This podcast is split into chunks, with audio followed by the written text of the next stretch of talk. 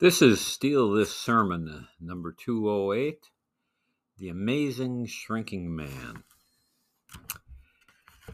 The other day, as part of my regular scavenger hunt for wisdom, I tuned into an old Wendell Pierce movie.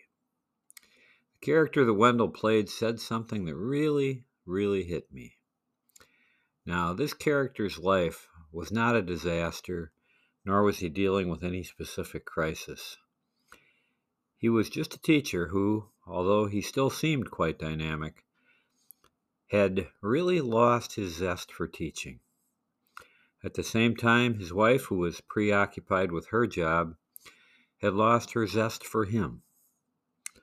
Here's what Wendell had to say I look at my life, at my students, and at my family, and I feel like I am shrinking. I feel that there is a little bit less of me here every day.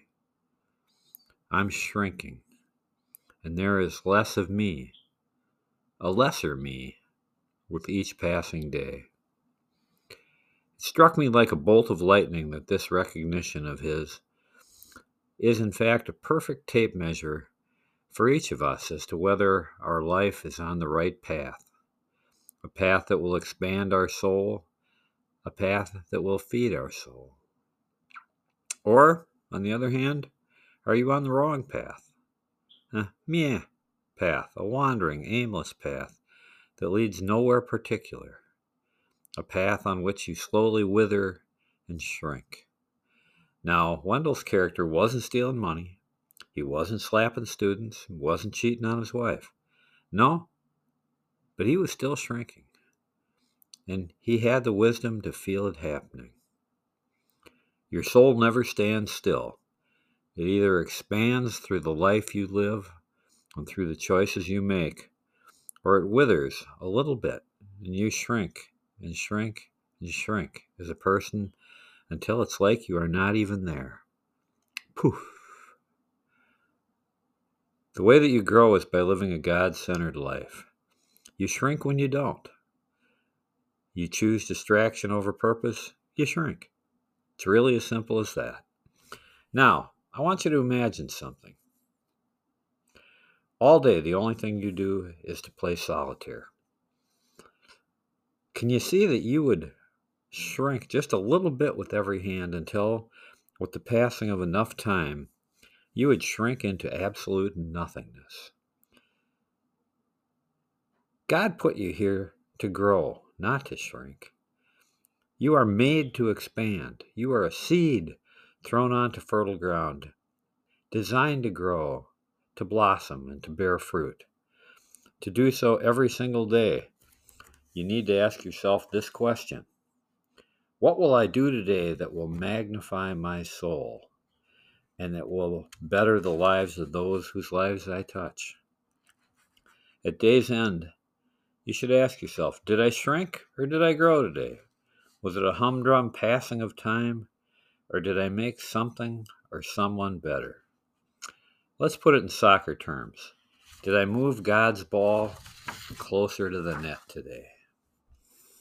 Jesus didn't start his mission with 12 superstars. He started with 12 major projects, each of whom needed a whole lot of work.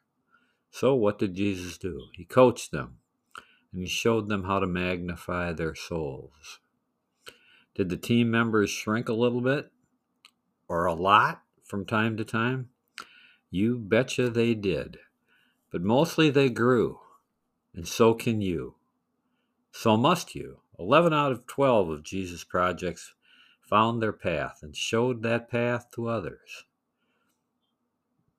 There's a wonderful statement of this idea toward the end of the first chapter of Luke, where Mary, the mother of Jesus, says the following beautiful words My soul magnifies the Lord, and my spirit has rejoiced in my Savior, for he has seen my lowliness, and yet all generations shall call me blessed.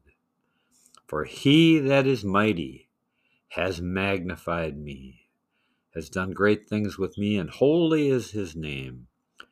Holy is his name. Yes, God wants to magnify you. But the choice to shrink or to grow is yours, all yours. God has dreamed a path for you. Do not choose the alternative. Do not choose a path to a shrinking, ever smaller you. Love this one precious life you have been given.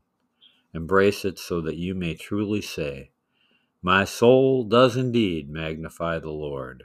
Holy is his name. Don't shrink. Don't become the invisible man or the invisible woman. Amen.